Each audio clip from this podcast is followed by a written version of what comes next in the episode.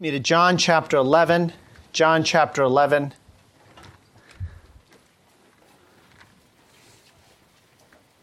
This is a famous chapter. Much of it gives us the events that took place when Jesus raised Lazarus from the dead.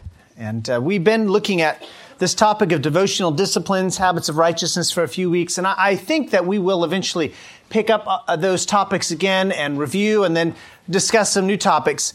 But I want to step away from these uh, devotional disciplines for a few weeks and, uh, and, and, and lay some foundational work that I, I lay from time to time because it's so important to remember it's not our power, but it's God's power. It's not our power, but it's God's power. Now, we want to be disciplined. We want to live lives that are disciplined. We want to live lives that please the Lord. We want to keep His commandments because we love Him. I don't, I don't dispute any of that, but it's still God's power and not my power and not your power.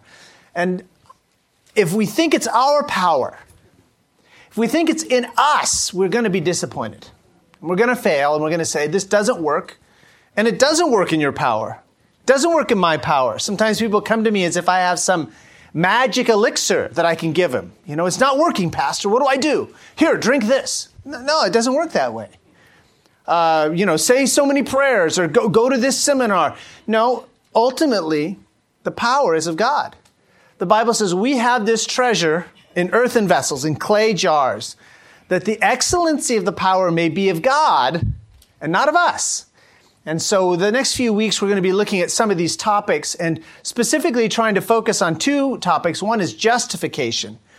Justification is a big theological term that basically means salvation, that God rescues you from the penalty and from the power of sin. And second, sanctification, where God gives us that overcoming victory to live that victorious Christian life. Not that our problems go away. There, there is no Christian life in which the problems go away. There's a Christian life in which the problems come and we see God's victory in them. And so that's the uh, overall topics that we'll be dealing with over the next few weeks. I'm not really sure. This is one of those messages I've got so much on my heart that I'm not sure exactly what's going to be said this morning. Not that I don't know what I'm going to say. The problem is I have too much I want to say. So I'm going to have to restrict it. So you pray that the Lord will give me wisdom to say what He wants me to say. And then if there's extra pieces, maybe we'll come back to this chapter next week and, and maybe we won't.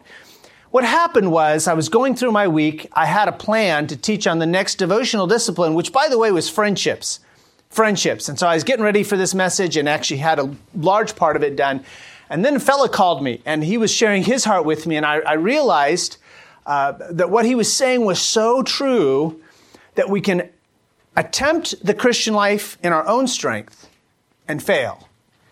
Or we can live the Christian life by God's grace and in the power of the Holy Spirit and succeed. And I thought, you know, that's an excellent, excellent topic. I'm going to get to that next month. And then I was reading a book. And the book said, you know, the American dream is for us to do and to be recognized for us doing right? That is the American dream. Whether you work a job at a um, sanitation plant, right? It's nice when people say, hey, look, you did a great job. Look what you did. Uh, if you work out at school, look at your class. Your students are so well behaved. They know so much. They test so well. And we like to say, yeah, yeah, yeah, look at me. And you know, pastors, we fall into that trap. We start to think that, boy, if I just am, am the best pastor I can be, people will like me and people will come. They'll even come on time. Hamburger. Yeah, I'm talking to you. They'll even come on time. They'll like me and my church will grow. That's not it. That's not it. Because then if your church grows, if a pastor's church grows because of who the pastor is, who gets the glory for that? Now, really, what is our purpose in life? We want God to be glorified, not us. So I thought, you know, that's a great topic. I'm going to preach on that next week. And then God brought along a third time. No, no, no, no. This is not, you're not going through. How many times do I have to talk to you? Sort of like Balaam and his donkey, right? So I said, okay, I'll preach on that this week. By the way, God's always right. When the Holy Spirit is speaking to you, when He's making clear to you from, from His Word, not from what your desires are, not from the circumstances that are around you, but making clear from His Word what He wants you to do, you can trust that God is right, and that's what you need to do. God's always right. Trust in the Lord with all thine heart and lean not unto thine own understanding in all thy ways acknowledge him, acknowledge God, and he will direct thy paths. So that's where this message comes from. We are in John chapter 11. Let me read to you the first five verses of John 11. And like I said, we're going to go piece by piece through this, these events that happen in Mary and Martha and Lazarus' life and Jesus, how he responds to them. And there's a lot of lessons here, so we'll see how far we get. John chapter 11, verse 1, let me read this to you. Now, a certain man was sick. We've had a lot of sickness this winter. Have you noticed that? Just some very serious illness, some not so serious, but a lot of sickness. Now, a certain man was sick named Lazarus of Bethany, the town of Mary and her sister Martha. And it was that Mary which anointed the Lord with ointment and wiped his feet with her hair, whose brother Lazarus was sick. So these, these people, Mary and Martha and Lazarus, were very dear to Jesus. Therefore his sisters sent unto him, unto Jesus, saying, Lord, behold, he whom thou lovest is sick. When Jesus heard that, he said, This sickness is not unto death, but for the glory of God. Notice that, for the glory of God, that the Son of God might be glorified thereby. Now Jesus loved Mary, excuse me, loved Martha and her sister, that would have been Mary, and Lazarus. Father, as we come to this passage, we want to be careful not to put, I, I, want to be careful not to put my thoughts into it or lead people into my way of thinking. Father, we want to meditate on this passage and draw from it the truths that you have put there. And then the hard part, Father, is to take those truths and apply them to our lives. Some folks are facing sickness right now and others are not. And so give us wisdom in how we apply them and how we pray and and motivate us to come to you with our illnesses and motivate us to come to you correctly and to pray according to your will and pray for your glory. Father, as we go through this passage, there's going to be other topics, and, and I, I just ask for you to expound each one to me and to us. We pray again that your Holy Spirit would meet with us. We claim your promise where two or three are gathered in your name, there you are in the midst of them. So we pray, Father, for your presence. We pray for your invigorating uh, that, that your word, it is quick, it is alive, and we pray that it would invigorate and animate us to do what you've called us to do. And we pray these things in Jesus' name. Amen. So, first five verses. Um, here we have a man, he's sick. Jesus loves him. Jesus loves Mary and Martha. And so his sisters, when, he finds, when they find out that Lazarus is sick, they send to Jesus. Now, I don't know what kind of illness this was. Sometimes people grow very sick very quickly. And, or maybe it was that Lazarus had been sick for some time, but he took a turn for the worse. Whatever it was, Mary and Martha said, listen, if, if Jesus doesn't come and heal Lazarus, he's going to die. So they send for Jesus. And when Jesus hears about this, he doesn't do anything. Look at verse 6 with me. It says, When he had heard, therefore, that he was sick, he abode two days still in the same place where he was. Now, if you don't know the story, I'll just jump ahead, and tell you what happens. Lazarus dies. Amen. Nothing. I don't want people to die. It's a terrible thing. That's one of the things that happened this week. We, we celebrated uh, a, a, life well lived. Len Granger passed away about three weeks ago, and we had his a committal service. So it was a viewing for him. Death is so hard, isn't it? I don't like death. It's never pleasant. So when people are sick, when people, have you ever noticed when people are sick, we always pray for them to be healed? Now, I'm not against praying for people to be healed because God does heal people. And God heals people in miraculous ways. We have people sitting among us this morning that have, medically speaking, miracle cures. They should not be here today, but God reached down and cured them, and God does. Why is it, though, that whenever someone is sick, we automatically want to pray for their healing. Well, I'll tell you why that is because I've been sick and nobody likes to be sick. You don't like to be sick. I don't like to be sick. So if you say, hey, so and so is sick, boy, my first thought is, I need to pray for their healing. Let's face the truth, though. God doesn't always heal people. Now, He doesn't always, their illness doesn't always end in immediate death. Sometimes people are sick for a long, long time. And we don't like being sick. We don't like being sick because it's not comfortable, and we don't like being sick because, it prevents us from doing what we want to do. But when God does not heal, you can be assured, if you're a Christian and, God, and you're praying about this and God is not healing you, you can be assured that God will get more glory through your illness than he would through your health. Again, see that verse right there, verse 4. This sickness is not unto death, but for the glory of God. And you say, well, he dies. Yes, he, he does. But you know the story. Jesus is going to bring him back out of the tomb. We'll get, we'll get there. I don't want to get too far ahead. But you can be assured that if God doesn't heal you, or God doesn't heal one of your loved ones, and you're praying and you're asking God for His will in that person's life, you can be assured that there's a reason that person is going through illness. There's a reason that God is not healing them, and that God will get more glory from not healing them than He would have gotten from just healing them. Now, that's hard for us because we don't like to be sick, and we don't like to be around people who are sick. That's the first thing I want to talk about. Second thing I want to talk about from this chapter discipleship takes courage. Look at verse 7 with me. Then after that, after two days, saith he to his disciples, Let us go into Judea again. His disciples say unto him, That's Jesus' disciples, saying to Jesus, Master, the Jews of late sought to stone thee. And goest thou thither again? Just in chapter 10, Jesus says something that causes the people to pick up rocks and they're going to kill him by throwing rocks at him. So Jesus, because it's not his time yet to die, he leaves. He goes over to an area on the far side of Jordan. He's there with his disciples. Now he hears Lazarus is sick. He waits two days. Then he says to his disciples, Hey, let's go back. And you know what his disciples say? Why? Those people are out to kill you. You could die. Discipleship takes courage. If you want to walk by Jesus' side, it takes courage. I know it feels uncomfortable. It feels uncomfortable, increasingly uncomfortable to be Christians. There was a time, most of you remember this time, when you could hold up a Bible and say, The Bible says, and most people would nod their heads as if they agreed with you. Even if in their hearts they didn't agree with you, there was an honor and respect for God's word that was just common to the United States. Now, if you say God's word says, they, they may laugh. We don't listen to that. We're past that. And that feels uncomfortable, so it takes more courage to be a Christian. But let me remind you, it's always taken courage to be a disciple.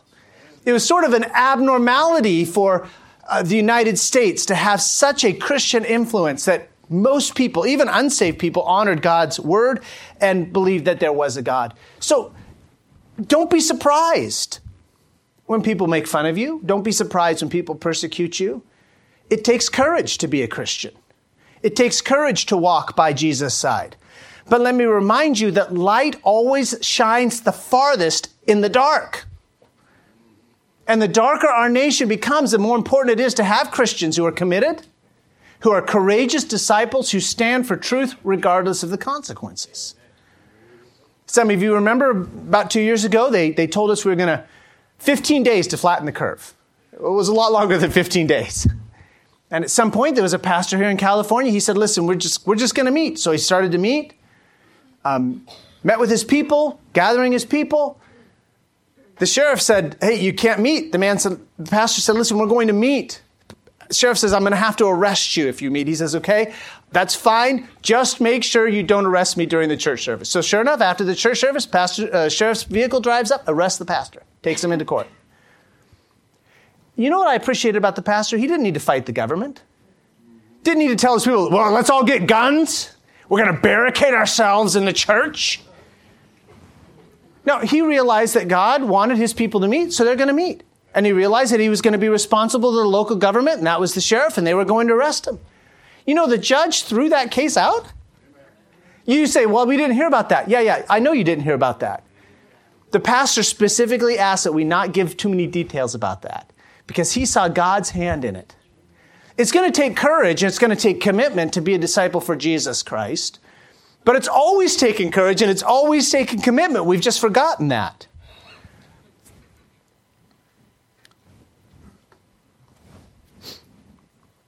Discipleship takes courage. Let me, let me move on to the next one control. How many of you like to be in control of things? Yeah, don't even need to raise your hand. We all like to be in control of things. you know what I see in this chapter? Martha and Mary are both upset that Jesus does not come when they call him.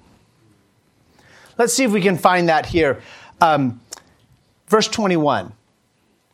John 11, 21. Then said Martha unto Jesus, Lord, if thou hadst been here, my brother had not died. And then verse 32, then when Mary was come where Jesus was and saw him, she fell down at his feet, saying unto him, Lord, if thou hadst been here, my brother had not died. Control. We don't, we, we like to think we're in control, and we don't like it when we feel like we are not in control.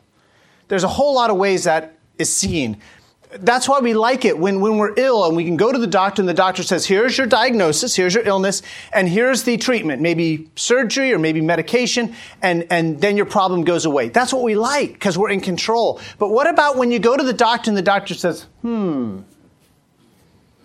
And you say, what does hmm mean? Uh, hmm. Let's send you for more tests. Well, when, when, when, when will we get the results back? Later. My office will call you. Nobody likes to, yeah, and you go, hmm. No, nobody likes to be in that spot. We like to be in control. What about your kids? You know what's, what's, you think that raising children is hardest when they're little. But when they're little, you're in control. Wait till they get to be adults. And now all of a sudden you're out of control. You're not in control anymore. And you say to your adult son or your adult daughter, hey, that's, that's not very wise. And they just walk away. Then they come back and say, you know, that wasn't very wise. Yeah, I know, I told you. You're not in control anymore. You know what God wants us to understand? We were never in control in the first place. We like to think we're in control. We looked two weeks ago at 1 Peter 5. Humble yourselves, therefore, under the mighty hand of God, that he may exalt you in due time, casting all your care upon him, for he careth for you. God's always in control, and He allows the circumstances in our lives to show us that we are not in control. And rather than fight those circumstances, we need to embrace the truth God is still in control. In this instance, Martha wanted to be in control of her circumstances. And when her brother got sick and she realized, okay, I'm not in control, she said, You know what I'm going to do? I'm going to ask Jesus to come and help. So she sent for Jesus. Mary's thinking the same thing. You know, he's getting worse. Let's send for Jesus. They send for Jesus. Lazarus is in his bed. He's getting sicker and sicker. And he thinks, You know, if, if Jesus comes, he'll heal me. But then they send for Jesus, and Jesus doesn't make it in time. And that's why both Martha and Mary come to Jesus and they say, If you, if you would have just been here, our brother would not have died. Now, it doesn't say what Lazarus said because Lazarus is dead. But I'm guessing if we could have asked Lazarus, what do you think? He'd say, you know, if Jesus would have just made it in time, I wouldn't have had to die. The truth is, we're all limited. Some of us are more limited than others, but all of us are limited. We're all limited in what we know. You might know more than me, but you don't know everything. We're all limited in our health. You might be healthier than me, but we're all limited. We're limited in our finances. Now, if anyone in here says, Pastor, I've got so much and to spare, listen, we've got a building project over here. And if you've got a whole bunch of money, we'll take some of it. But the truth is, we're limited in our finances. And I look at my my bank statements and I look at now you go online, you know, you can look at how much is in your account and I look at the different things that I was not expecting to happen that were not in the budget because they're not supposed to happen and I think how is this going to meet that? And I'm not in control. We only have limited power to change our circumstances. We only have limited influence, and that can either frustrate us because we're not in control, or we can cast all our care upon Jesus because he cares for us. And the hardest time for me, speaking personally, the hardest time to be out of control is when you have worked and labored and sacrificed and agonized to accomplish a task. And just as you see that end goal of that task, it's suddenly ripped away. Maybe all of a sudden your health fails and you can't complete the task because you're too ill. Or all of a sudden the money that you thought was going to be there is gone and you can't complete the task because there's not enough money. Or a person you're working with and, and, and you're mentoring and you're seeing them make progress suddenly just does a 180 and goes the wrong way. And, and you, what is going on? You are never in control. God was always in control. And we can cast our care upon Him because He cares for us. And God does this. He takes things out of our control because, again, the American dream is built on what I can do and me being recognized for it. And if I can do it, and people say, oh, look at him, he's, oh, pastor, woohoo, he did a good job, then I get the glory. And it's not about me getting the glory. It's not about you getting the glory. It's not about our church getting the glory. Psalm 115, not unto us, O Lord, not unto us, but unto thy name give praise. It's God getting the glory. So he takes things out of our control. So it's not about me. It's not about what I can do. Let's get to the, the heart of our message here. Um, there's there's an all sufficiency that our Savior has that we will never have. And once we get past the control issues, and once we say, okay, God, you're right, I, I can't control this, I'm going to cast my care upon you because I know you care for me, then we can get to this part where we see the all sufficiency of the Savior. Otherwise, we're always trying to, to get things back into our control. And then when things go well, what do we say? Oh, look, I, I really had to struggle. Yeah, I really had to work hard, but look what I did and we get the glory. So let's get to the all sufficiency of the Savior. Let's pick it up in verse 39. Uh, John 11, 39. Then Jesus said, Take ye away the stone. Now, in order to understand the significance of this statement and, and the, Martha's response, uh, look back at verse 22 with me. John 11, 22. In 21, Martha has said to Jesus, If you had been here, my brother had not died. Verse 22, But I know that even now, whatsoever thou wilt ask of God, God will give it thee. Martha says, I know whatever you ask, I know whatever you ask, God the Father is going to give you what you ask for. And so Jesus comes to the tomb, and, and we've skipped a large section. There was a lot of things I want to say, but let's get here. Jesus comes to the tomb and he says, Okay, it's time to move the stone away. Now, if Martha believes what she said back in verse 22, if she really believes whatever Jesus asked God the Father for, God the Father is going to give it to her, what is she going to do? She's going to move that stone away so they can get on with the business of what Jesus is going to do. Go back to verse 39. Jesus said, Take you away the stone. Martha, the sister of him that was dead, saith unto him, Lord, by this time he stinks. He's been dead four days. I, we can't move the stone away. What has God just done there? He said, let's test Martha's faith. Now, by the way, when God tests your faith, when God tests my faith, let me ask this question. It's a rhetorical question, but when God tests my faith, when God tests your faith, does God already know how much faith I have? Oh, yeah, He knows everything. So why does He do it? Because He wants to point out to me how much faith I have. Here in this verse, Jesus already knows what Martha is going to say before he even says, roll the stone away. But he still asks her to roll the stone away because he wants her to see that she wasn't being sincere when she said, I believe. Whatever you ask for, God will give it to you. Because Jesus says, Well, I'm going to ask for your brother to be brought back to life. No, no, no, no, no, no. You can't do that. Do you ever do that to God? Lord, I believe, I believe, I believe. Then he takes circumstances away and he, and he leaves just this open pit in front of you and, you, and he says, take a step, and you say, no, no, no, no, no, no, no. Uh, no, I'm not going to do that. Because we really don't believe that God is all sufficient. We don't really believe that he knows what he's doing. We, we want to say that with our lips. We, we, we, really do. And I do it myself. I say, God, whatever you ask me to do. And he says, okay, I want you to do this. Well, not, not that. I didn't mean that, Little side note. So here it is. Here's the truth. Yeah, Lazarus is dead. Lazarus is dead. He's not in a coma. He's not in a swoon. He's dead. And dead people don't come back to life.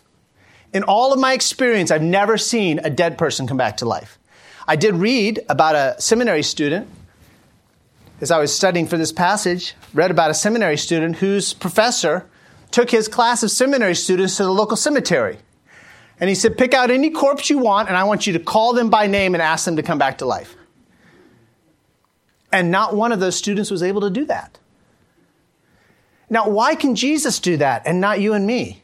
Because Jesus is God. Don't miss that. Jesus is God. And God can do anything. But the reality is Lazarus is dead. Now, from La- that's from God's side, anything's possible. But from Lazarus' side, when Lazarus is dead, what's possible? The answer is nothing. Nobody would have said to Lazarus' corpse, You really got to try harder. You, you can do this. You just try harder. Right? Nobody's going to say, You know, Lazarus, you just don't have enough faith. You don't have enough faith. You remember in John chapter, not John, Acts chapter 12, when the people are praying for Peter to be released? And God releases Peter. Do you remember how much faith they had? I'll tell you how much faith they had in, John, in uh, Acts chapter 12. They were praying, God, release Peter from prison. He's going to die tomorrow if you don't let him out. And then the door, there's a knock at the door. And the servant, the, the little girl, Rhoda, she runs to the door and uh, she says, Who is it? And Peter says, It's me, it's Peter. And Rhoda is so excited. She runs back to the praying group that's praying for Peter to be released. And she says, Peter is at the door. And they said, No, no, no, it's not Peter. Did, did they have faith? No. No, if they would have had faith, they would have went to the door. Despite their lack of faith, God answered their prayers. Here's my point. It's not your faith that accomplishes anything. Lazarus is dead. The answer is Lazarus, have more faith. That is not the answer. He's dead. There is no hope outside of God intervening. But then Jesus intervenes. Look with me at verse 43. He cried, middle of the verse, Jesus cried with a loud voice, Lazarus, come forth. And he that was dead came forth, bound hand and foot with grave clothes, and his face was bound about with a napkin. Here's Lazarus. He's dead. But when Jesus says, Lazarus, come forth, all of a sudden he has life and he can get up and he can walk. Now, that's the physical reality. That's what we see in this passage. This is parallel to the spiritual reality that all of us begin life spiritually dead. You remember I read to you Ephesians 2 1, and ye who were dead in trespasses and sins. You were dead. You were dead. There was nothing you could do. It wasn't, okay, you need to have more faith. It wasn't, yeah, you got to try harder to be a Christian. You were dead. Then what did God do? He intervened. We, we read verse 4 together. But God, who is rich in mercy, for his great love wherewith he loved us. God intervened in your life. So then we think, okay, good. God intervened. I'm alive. Now I have to do it. No, you don't have to do it. It's still God's power flowing through you that has to do it. It's still God's, the excellency of the power is still God's in earth, in our earthen vessel. In our church, Elmira Baptist Church, we need to recognize that uh, we are completely, completely dependent upon God. This, I don't want to get away from this. There's a lot of good moral teaching in the Bible, and, and we ought to keep God's commandments because we love Him, but we can only do it through the power of God's grace. There's a lot of good moral principles in here, and, and I'm going to hold you accountable, and I hope you will hold me accountable to, to, to, to live up to these moral principles that God has in His words, but in His Word. But we can't do it in our own power. I don't want us to miss that. This is the big difference between man's religion and the Bible. Do man's religions have good moral principles? Yeah. Yeah, in fact, one of the big moral principles in Buddhism, we were 11 years in Mongolia, and many of the people there are Buddhists, and if you ask a Buddhist, is drunkenness wrong? Yeah, drunkenness is wrong. Then why are there so many drunk people in Mongolia? It's not that they don't see the moral principle. They know the moral principle. It's that they can't help themselves. Because man is dead apart from God, spiritually speaking, is dead. You can know all the right principles and still be dead spiritually. Uh, I've got friends, and you probably do too here in the United States, friends that are Mormons. Are Mormons moral people? Boy, they're moral. Boy, sometimes they put us to shame because they have some good principles in their life. Will their good principles get them to heaven? No, never. Why? Because Jesus said, I am the way, the truth, and the life. Not you are the way. You, not the Bible is the way. I am the way, the truth, and the life. No man comes to the Father but by me. We're dead. Spiritually speaking, we're dead until God intervenes. And then after his intervention and we're now saved, we're his children, we still need his grace and his Holy Spirit. Otherwise, we have no power to overcome sin on our own. We have no power to preach the gospel, to effectively introduce our neighbors to Jesus Christ outside of, of God's power. And so we, we call on what we ought to do is we ought to call on Jesus to intervene. Do you have a, do you have a friend or a neighbor or a, a coworker, a family member who needs to be saved? Yes, you need to know the gospel and you need to be ready to give it to them, but they need the conviction of the Holy Spirit. They need God to unleash His power because you don't have the power to save them. Do you have a child that's gone astray? They're just making some really, really bad, they're adult children making some bad decisions and, and you grieve and your heart's broken. Yes, give them good advice. Yes, love them. Yes, keep pointing them to the, to the principles that are in Scripture, but ultimately they need God's power to change their life. You're going to have to pray. How much do you pray for that child? I say child, adult. How much do you pray? I've been preaching this series on, on devotional disciplines, and I stand by these disciplines. There are things that we ought to be doing as Christians prayer, meditation, giving, gratitude, victorious Christian living, gospel sowing, growing and thriving as a member of a church. Those are right things. But the power behind all of those is God's grace. It's God's grace.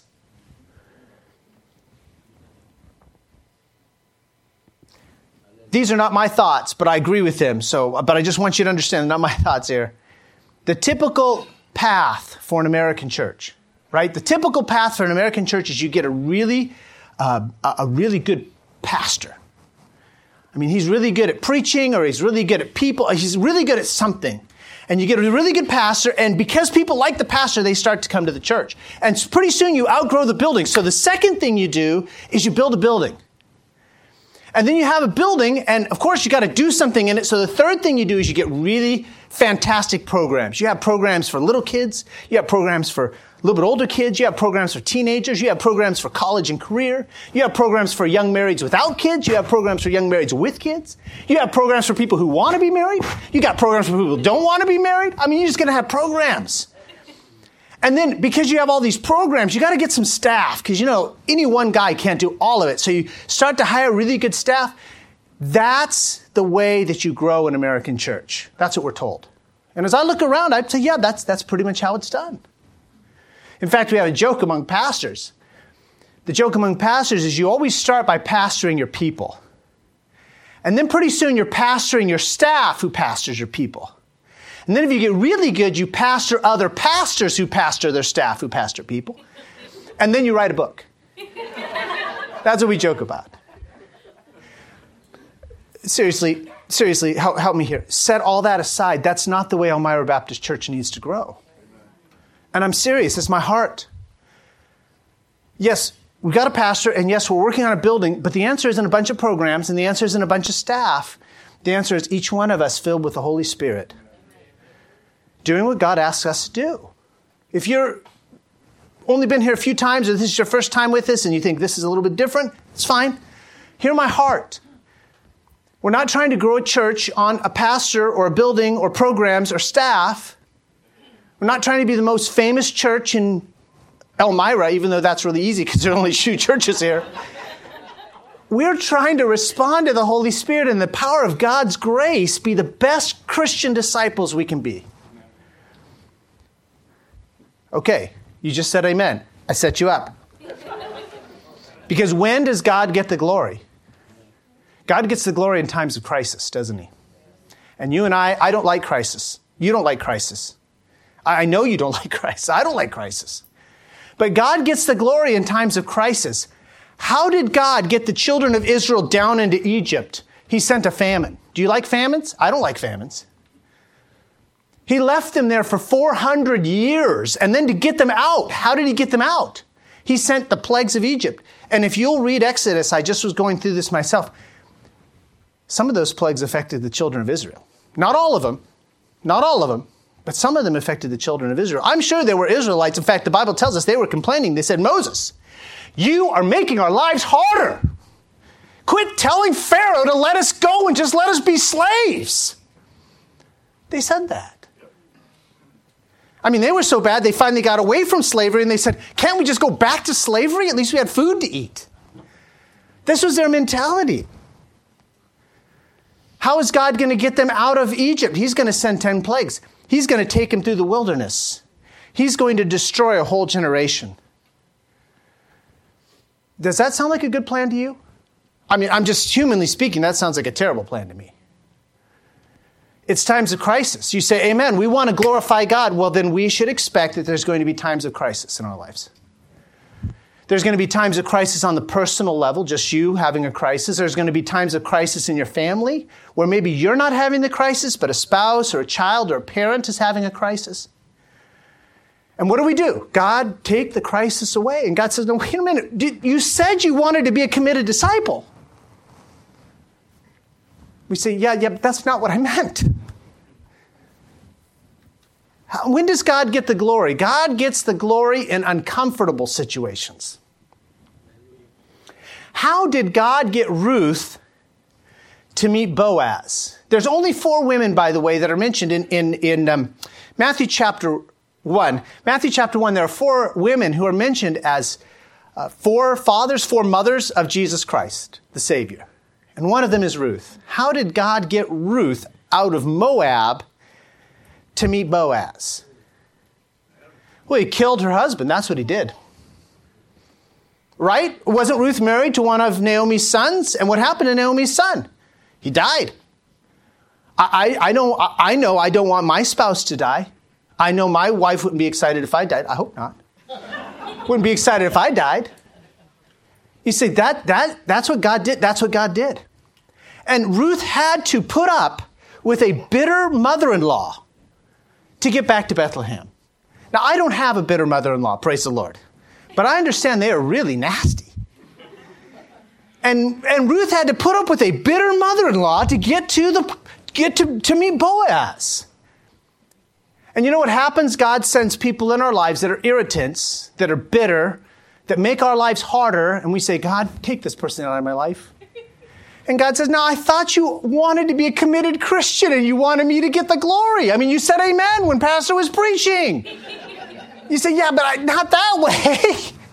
Can't we just be a famous church? Can't we get a pastor who pastors other pastors who staff their people? I mean, why do we have to go through times of discomfort? God says, Because that's where I get the glory. God gets the glory taking his people through times of danger. I'm going to use another lady here. How about Esther? First thing God does is he takes both of her parents away. You, you didn't read that part of the story carefully, did you? Why is she living with Mordecai? Because her parents have died. And then the next thing that happens to her in the book of Esther, the next thing that happens to Esther in the book of Esther, is she is forcibly taken into the king's harem. Now, again, I, I, we don't have kings and harems anymore, and I'm really glad because I know if the king came by for one of my daughters, wanted to take her into the harem, I wouldn't be very happy about that. That's, that's dangerous. That's disastrous. That's bad, but just bad all the way around. But if God's going to get the glory, he's going to have to put us in dangerous spots. Was God in control when Haman came up through the ranks and, and became cozy with King Ahasuerus? And Haman's suggestion was, let's just murder all these people. The king says, sure, why not? He doesn't even know who they are. You, you read the text, he doesn't even know who they are. He just knows Haman wants to kill a bunch of people and offers to give him a bunch of money. I'm sure, go ahead. And now they're really in danger. And Mordecai comes to his cousin Esther and he says, Listen, God's put you in the harem for such a time as this. And if I was Esther, I'd say, Well, you need to talk to God because I'm not very happy. I don't want to be in this harem. I didn't ask to be in this harem. My goal in life was not to become a harem girl. That's what I would have said if I was Esther. She's in danger. She's not in a safe spot. And, and Mordecai's idea is, well, just go talk to the king. No, no, stop, stop, stop. You don't just go talk to the king. If you didn't hear this story in Sunday school, I remember this detail from Sunday school. If you went into the king's presence and the king didn't hold out his scepter, it was off with your head. You didn't just bother the king. You just didn't call him like you call your representative to complain. And Esther says, If I die, I die. Not fatalistically. She understands that God puts her, God puts his people in positions of danger so that God gets the glory. So the next time you're in a dangerous spot, and it's not your choice. Now, sometimes we're in a dangerous spot because we've done something stupid. Okay, granted. You can pray about that too. But I'm talking about you're in a dangerous spot and you didn't do anything wrong. You need to talk to God. He's got you there for a reason. And don't just start by saying, God, get me out of danger. Now, I don't know God's will for every person, but sometimes God wants us to stay in that dangerous spot. Let's go back to Esther. Esther gets taken from her home there with Mordecai. She's ripped away from the little bit of family she has.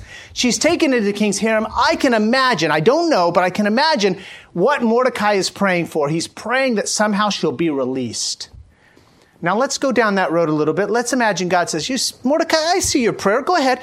You're, you're, you're right. By the way, God's always right. I said that earlier. But let's imagine God says, You're right. I'll let uh, Esther go from the harem. Now they're reunited. Isn't that great? No, it's terrible. Because when Haman comes up with his murderous plot to kill all the Jews, who's in the king's palace to say something? No one. You see, God had a plan in that. I, have heard a pastor preach one time something like, you know, if Esther would have been godly, she would have never found herself in the harem. What? Have you read the book? God put her there for a purpose and a reason. It wasn't comfortable. It wasn't easy for Esther. It wasn't the plan I would have picked if God would have come to me and said, Here's the situation, and this is what's coming up, and what do you think I should do? I'd just say, Put Mordecai in the king's palace. Leave Esther alone. Whose plan is better, God's plan or my plan? The next time you find yourself in a dangerous spot, not because of anything you've done, but you find yourself in a dangerous spot, and your temptation is, God, just get me out of this danger, just get me back to safety, just get me back to where I want to be, just get me back to where I'm comfortable, get me back to my people. That remind you you're not in control. And God's grace is sufficient for that situation. Now, not only do we see this pattern where we have nothing and God has to intervene. That's what happened to Lazarus. That, that's what happened to us at salvation. That's what happens to us in our sanctification, which we'll talk about uh, in future weeks. God, God intervenes. It also happens in our church. We talked about that. We're not looking to become some megachurch. The, the goal is not to become so big or the goal is for each one of us to respond to the Holy Spirit and be the committed Christian disciples he wants us to be. But it also goes on the national level like you, I am, I am distressed by the direction the United States is going. There have always been, at least as far as I can tell from history, there's always been drag queens. It's just we didn't normally expose our children to them. Right? There's always been evil in our society. We just used to call it evil. And so I'm distressed by the direction that our nation is going. But America's hope, America's hope is not in itself. America's hope is not in democracy or, or, or the republic. Uh, the, the hope of the United States is not in politics. The hope of the United States is not in American exceptionalism. And many of the conservative writers that I follow, they're, they're hooked on that. Boy, America's an exceptional country. We can pull out of this if we just return to our roots. No, no, no, no. There is no hope in America. It's not in capitalism. The hope in America is that God intervenes. And if we believe that, we ought to be praying for it. We ought to be begging God, God, if you don't intervene, our nation is sliding towards destruction. I'm not sure if God would have asked me what era in history you, do you want to live in. I, I don't think I would have picked this era. There's a lot of things I don't like about this era. You and I can talk about that later if you'd like. There's just, it's not just uh, the politics of it, although that bothers me. Just technology bothers me, and a lot of things bother me. But you know what God said? I've got a plan, and I need a Scott right here. And God says, I've got a plan, I need you right here. Right today, if you don't know this or not, you are in California. I don't know why you're laughing. We live on the left coast. I was talking with a pastor this week who said he, he asked a young man to come join his staff at his church. And the young man's father in law said, My daughter is not going to California. Do you know what those people are like? So the pastor called him. He said, I'm a Californian. Nope. My daughter's not going to California. They think we're weird. But I can tell you, God wants us in California. Now, if God calls you somewhere else, you go where God calls you. But I'm glad that I'm right here on the front lines in California. You, you realize, don't you, that what happens in California doesn't stay in California? It doesn't. A lot of people think, well, I'll just move out of California. I'll go to Idaho. And I, what happens? All the Californians go to Idaho.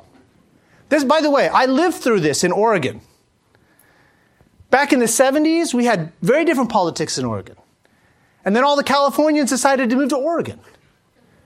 They ruined that state. Let's just, let's just fix it here. If we believe that God is all powerful, and I do, then God is powerful enough to intervene in California. There's a group of us, we, we were challenged to pray that God would send revival to Northern California to show his power. Everyone's expecting, if, if a revival breaks out, we won't be surprised if it breaks out in the Bible Belt. We'll be surprised if it breaks out in San Francisco. I'm praying for San Francisco. Because I believe in a God that's powerful enough to bring people back from the dead. He's powerful enough to, take, to stop a nation's slide into destruction. He's powerful enough to solve your problem, not the way you want him to, not by taking you out of danger, not by putting you back in a comfortable spot, not by ending the crisis, by making the crisis worse.